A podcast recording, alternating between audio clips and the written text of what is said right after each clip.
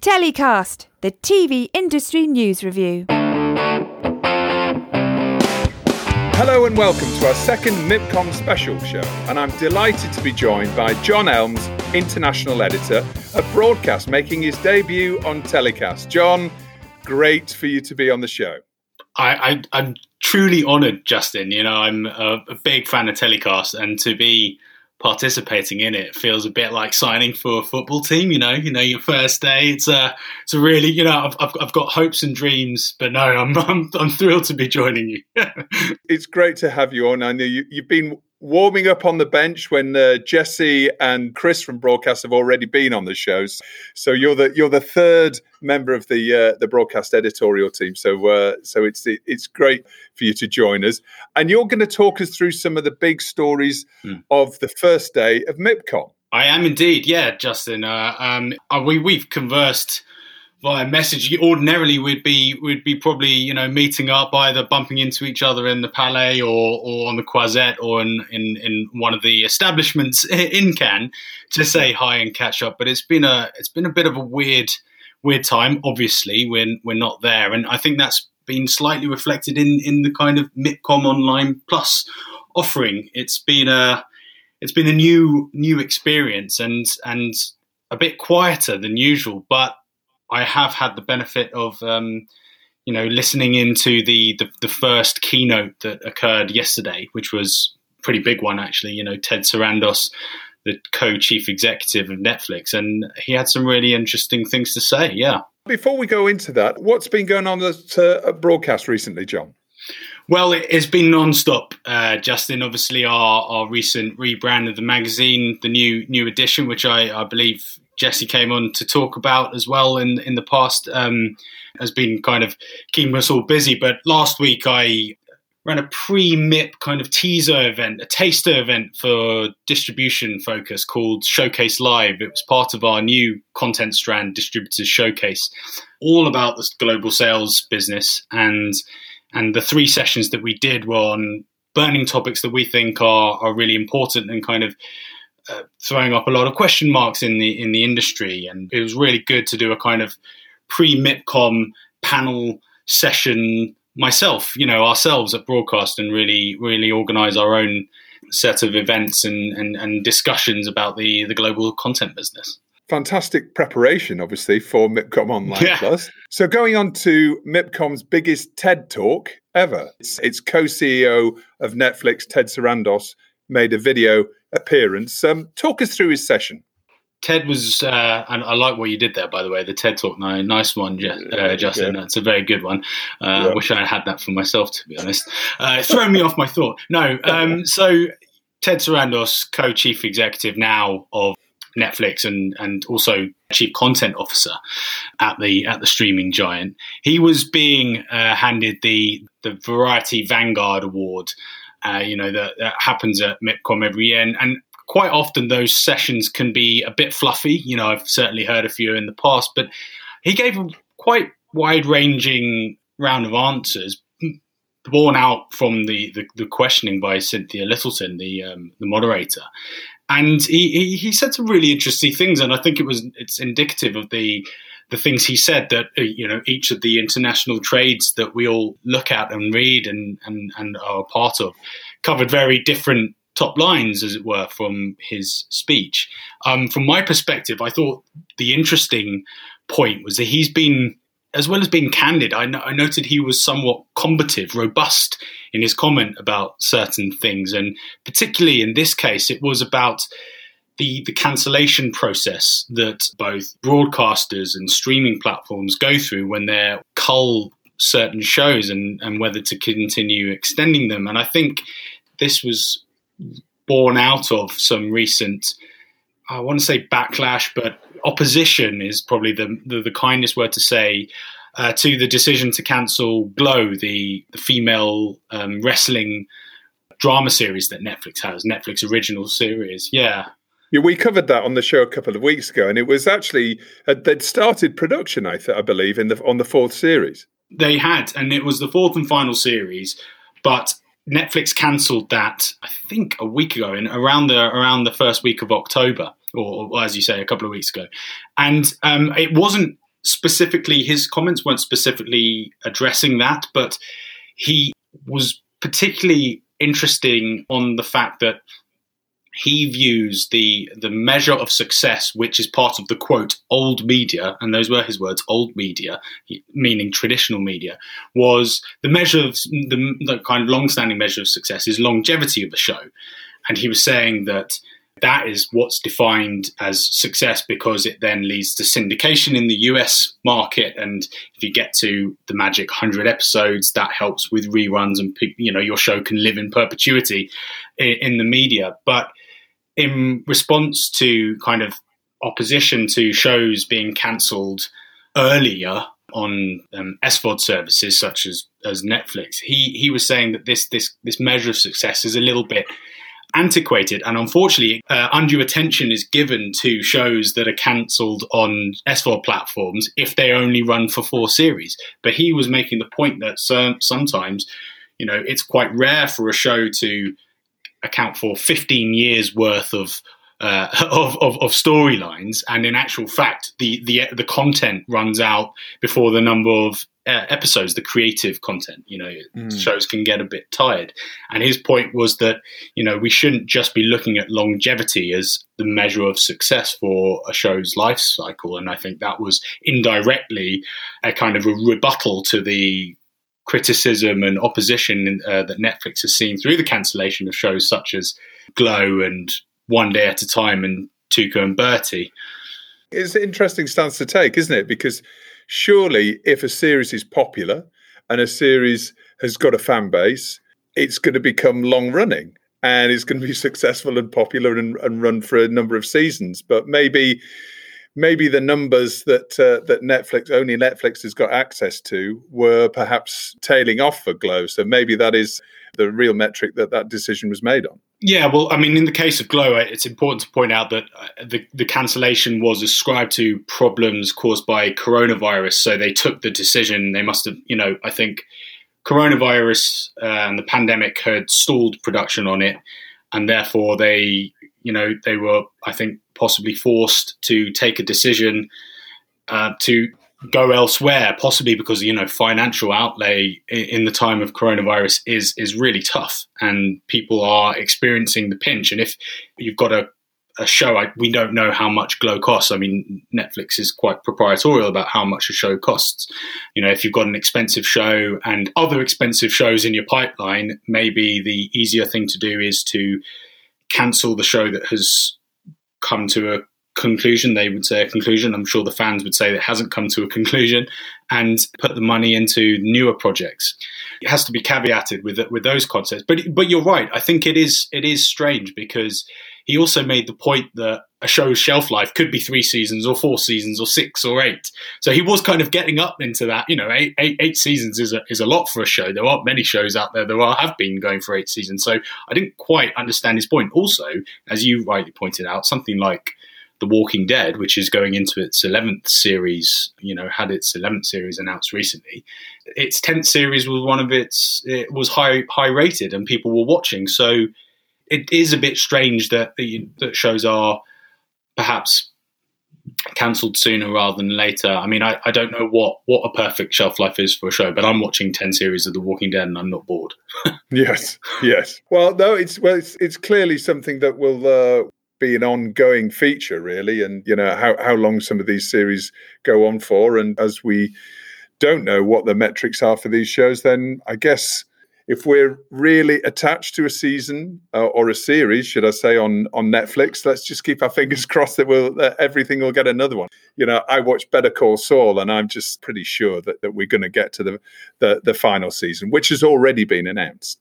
That's interesting stuff.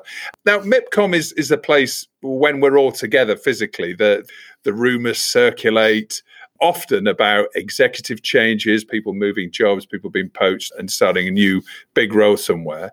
But there's nothing rumor about a new promotion at Fremantle. You know, we as as you say, Justin, we're always on the lookout for these these tidbits and hushed words over a drink in a bar in Croisette about uh, on the Croisette about about who's going where as you say, we don't have that opportunity. And Fremantle took the opportunity yesterday to announce their new global head of drama, Christian Vesper.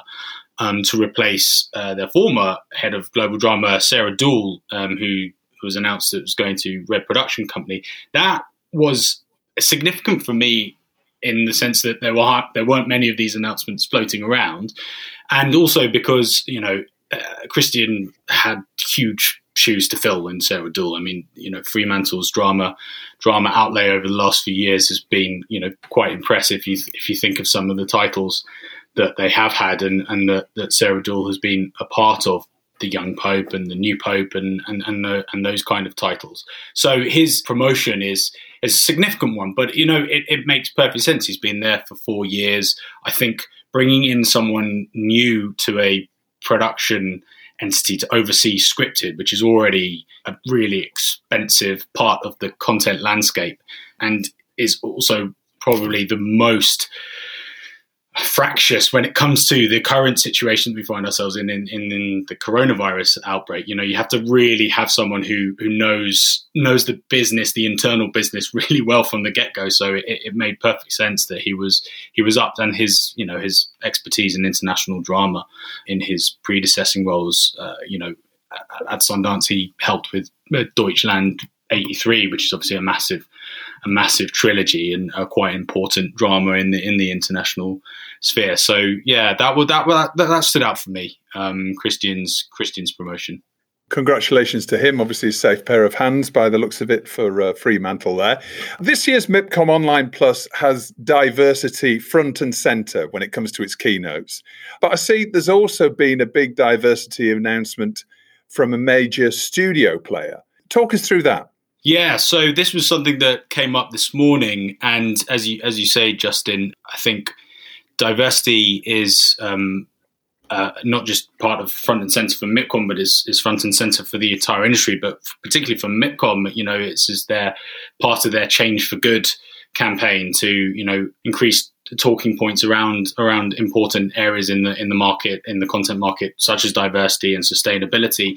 And today's announcement was uh, Viacom CBS Networks International, the international arm of, whew, that's a quite a mouthful, of, of Viacom CBS. They were expanding their no diversity, no commissioning policy, which was um, um, introduced into the, their UK broadcaster Channel 5 earlier this year, but extending it to the 180 con- countries that they operate in. Now that was significant in itself, you know, the the fact that they're making this mantra no diversity, no commission um, is, is quite a significant part in itself. But they also note said in my in my colleague Hannah Bowler's story that they were going to dedicate 30% of its budget to commissioning content related to underrepresented groups and issues. Now that is significant from a couple of points. I mean, 30% of a budget is no insignificant uh, total, and that's Viacom CBS Networks International. So that's if you think about all the territories they operate in, that's a that's a considerable amount of financial outlay on that kind of content. But also in relation to one of the panels that I did for Showcase Live last week, which was selling diverse content. One of the points is we want more stories from underrepresented voices, but we also need that dissemination, you know, that the sales, the distribution of that content to be widespread as well. And I think by having such a global player as Viacom CBS announcing that these measures to uh, that points to their position entirely in the world, I think that that represents a real step change in a further step change in, in the kind of things that the TV industry wants to do around diversity. So it was a it was a really a really significant point, and thirty percent of its budget, I should say, to commissioning content related underrepresented groups and issues was in applies to their Europe, Middle East, Africa, and Asian territories. Although that's not insignificant if you, at all if you think about it. And then had a, they also had a twenty five percent target for Latin America. So if you think about that, you know, uh, in terms of an outlay in those in those massive territories, that's that's significant. No, absolutely, and we've we've seen that uh, quite a bit of that, haven't we? Announcements, particularly with domestic broadcasters like the BBC, uh, made uh, some big commitments. But it's great, as you say, to see an American international business really putting diversity front and center in terms of their company strategy as well as just the other commissioning strategies. So it's obviously makes sense from a business perspective for them as well.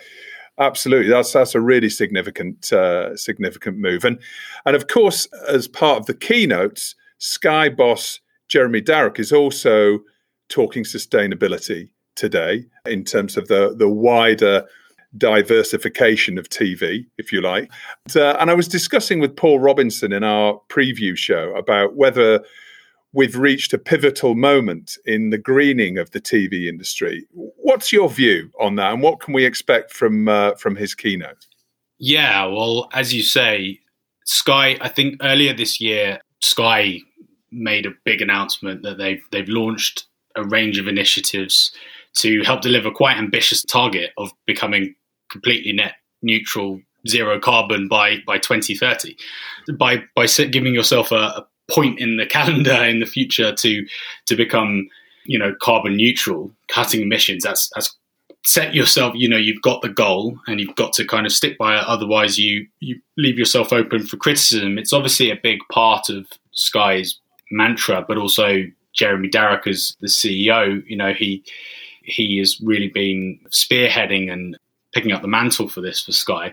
He's being given a new, a newly created award, the Sustainable Development Goals Award for, um, um, uh, which he was uh, was given for by Reed MIDEM for for MIPCOM. So that's that's that's kind of signalling what he will be talking about. That will be a big issue for his keynote, I'm sure, and also putting out the information and all, all the things that Sky have been doing to to get to this point. You know, on the on the road to becoming net neutral by 2030. So I expect it largely to be about sustainability and, and greening the industry. I, it will be interesting to hear what he says about that in relation to COVID. I mean, we, you know, I think one of the things that has emerged from conversations I've heard you discussing it, Justin, as well, in on telecast is the cancellation of international conferences, you know, media events such as MIPCOM and and, and MIP TV and and whatever one that's have been gone in the past and been cancelled. That that you know is part of the in a, in a, in a converse way uh, part of the sustainability drive you know we're we're traveling less around the world to go to these to these conferences which is helping our own green efforts ourselves we you know the TV industry routinely clocks up the air miles. Ted Sarandos said he misses the the global travel that is uh, comes with his job. But I was thinking when he said that in his keynote yesterday, I was thinking, well, yeah, but uh, you're offsetting your carbon footprint quite well in that. I think that's a useful thing. You should probably uh, had an opportunity to point to that, but he didn't. It's, it's, going to be interesting to see what he says. I mean, I've, I've been given a kind of sneak preview about of, of his quotes, which are embargoed, so I can't, you know, I can't reveal them, sadly. But I think sustainability is going to be key, and I think he will be you know, someone in Jeremy Darroch's position as CEO of Sky will be in a good position to give off the right message to the international TV industry that the, the, the, the world needs to do better on sustainability as well. And hopefully, this will be a positive byproduct, if there are any, of this current pandemic that we're all going to take a little bit more care and a little bit, bit more thought about our actions and, and the implications of them. As you say, not being at uh, a MIPCOM, that, that's 30,000 flights saved, I suppose, in one go. And although we want to be there and, and, and we wished we were there, then uh, maybe it's looking at all of those other events around the calendar. And, and I know we've discussed it before on the show, but maybe there's some that that maybe we we might consider doing those virtually. Now we're we're in the habit of spending a lot of our time uh, on Zoom and everything else. But interesting stuff, and let's let's hope it is that uh, that real turning point because I think we all we all know that we need to do something. So hopefully it's a it's a nudge and a positive outcome from uh, from this awful pandemic.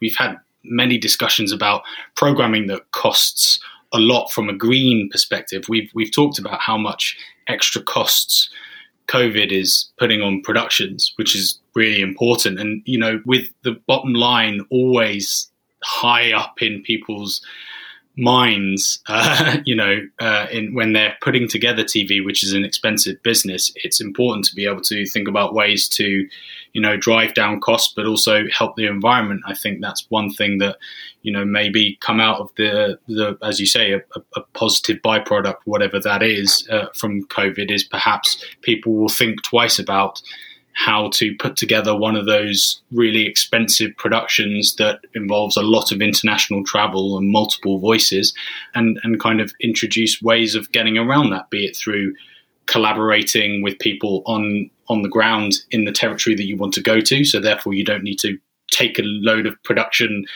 equipment and team with you to a to a location. And uh, I think that will set up some really important conversations from the production side, not just the moving around to go to international events. And finally, looking at MIPCOM Online Plus, uh, it's been said by many people that it's a distributor's market this year uh, more than anything else. Have you seen any interesting announcements about shows that are traveling well? Yeah, I, I have, and, and, it's not. I wouldn't say it's the you know the super glamorous, big international dramas that we that often are showcased at, at, at MIPCOM and and stuff like that. We often read stories about people launching their huge international dramas with the biggest amount of talent that traverse the world and are have been snapped up by the Netflixes and the Amazon Primes for global rights and have big big budgets attached to them. It was something that I noticed yesterday. A very domestic drama, an English drama, a drama I think to that will point to your own heart from you know set in the Yorkshire Dales, uh, Justin. Playground Entertainment's All Creatures Great and Small reboot, which was aired on, ah, yes. yeah, aired on Channel Five recently, and and and it you know it smashed Channel Five drama records when it first uh, came on. It, it has been it's gone it's gone around the world. You know, it's a, a drama about um, a young country vet in the Yorkshire Dales in the 1930s. Doesn't necessarily scream international smash hit, but you know it's been picked up by Acorn, the AMC network's streamer, uh, for South and Central America. I imagine, you know, a story about the Yorkshire Dales being broadcast in South and Central America. I don't think we can. That's right. It's my it's my backyard. Exactly, exactly. And and also Acorn have picked that up for the UK, Ireland, and Malta. So it, it's a it's a, an, a very English, very domestic drama that has gone around the world, and it's obviously also been picked up um, in in places as far flung as New Zealand and Australia and and and Asia. So I just thought that was a really interesting, you know, a, a positive TV story because we've been told recently that you know buyers and commissioners are looking for feel good escapist content, and this apparently absolutely I haven't seen it yet to my chagrin absolutely pertains to that. It is a it is a a, a very feel good bucolic domestic drama that has been picked up by international broadcasters and platforms because that is what the content people want. They want good, feel good, escapist content. Yorkshire content is Yorkshire content. That's exactly what yeah. it is. Exactly. Yeah. Excellent. Very good. Well, no, um, like you, I haven't seen uh, All Creatures Great and Small yet. So obviously, I grew up with the original you know, giving away my age there. No, it's a, it's a fantastic series. I'm sure. Certainly, the books uh, books are fantastic, and the original series was too. So, congratulations to everybody uh, involved in uh, in that show. Great to see some uh, international success. So, well, John, we've come to the end of our MIPCOM roundup for today thank you so much for taking the time out in what's a, an extremely busy time to, to speak to me. And I hope you're going to come back on the show at some point very soon. I would love to. If you if I haven't completely burnt my bridge by appearing on this on this for the first time, I would be delighted to come back in the future, Justin. Fantastic. Well, uh, good luck for the rest of uh, MIPCOM Online Plus. We'll see you soon. Take care. Well, that's it for our second MIPCOM special show. Tomorrow, I'll be joined by Deadline's international editor, Jake Kanter, as we cover off the key talking points of day three of MIPCOM Online Plus. Until then, stay safe.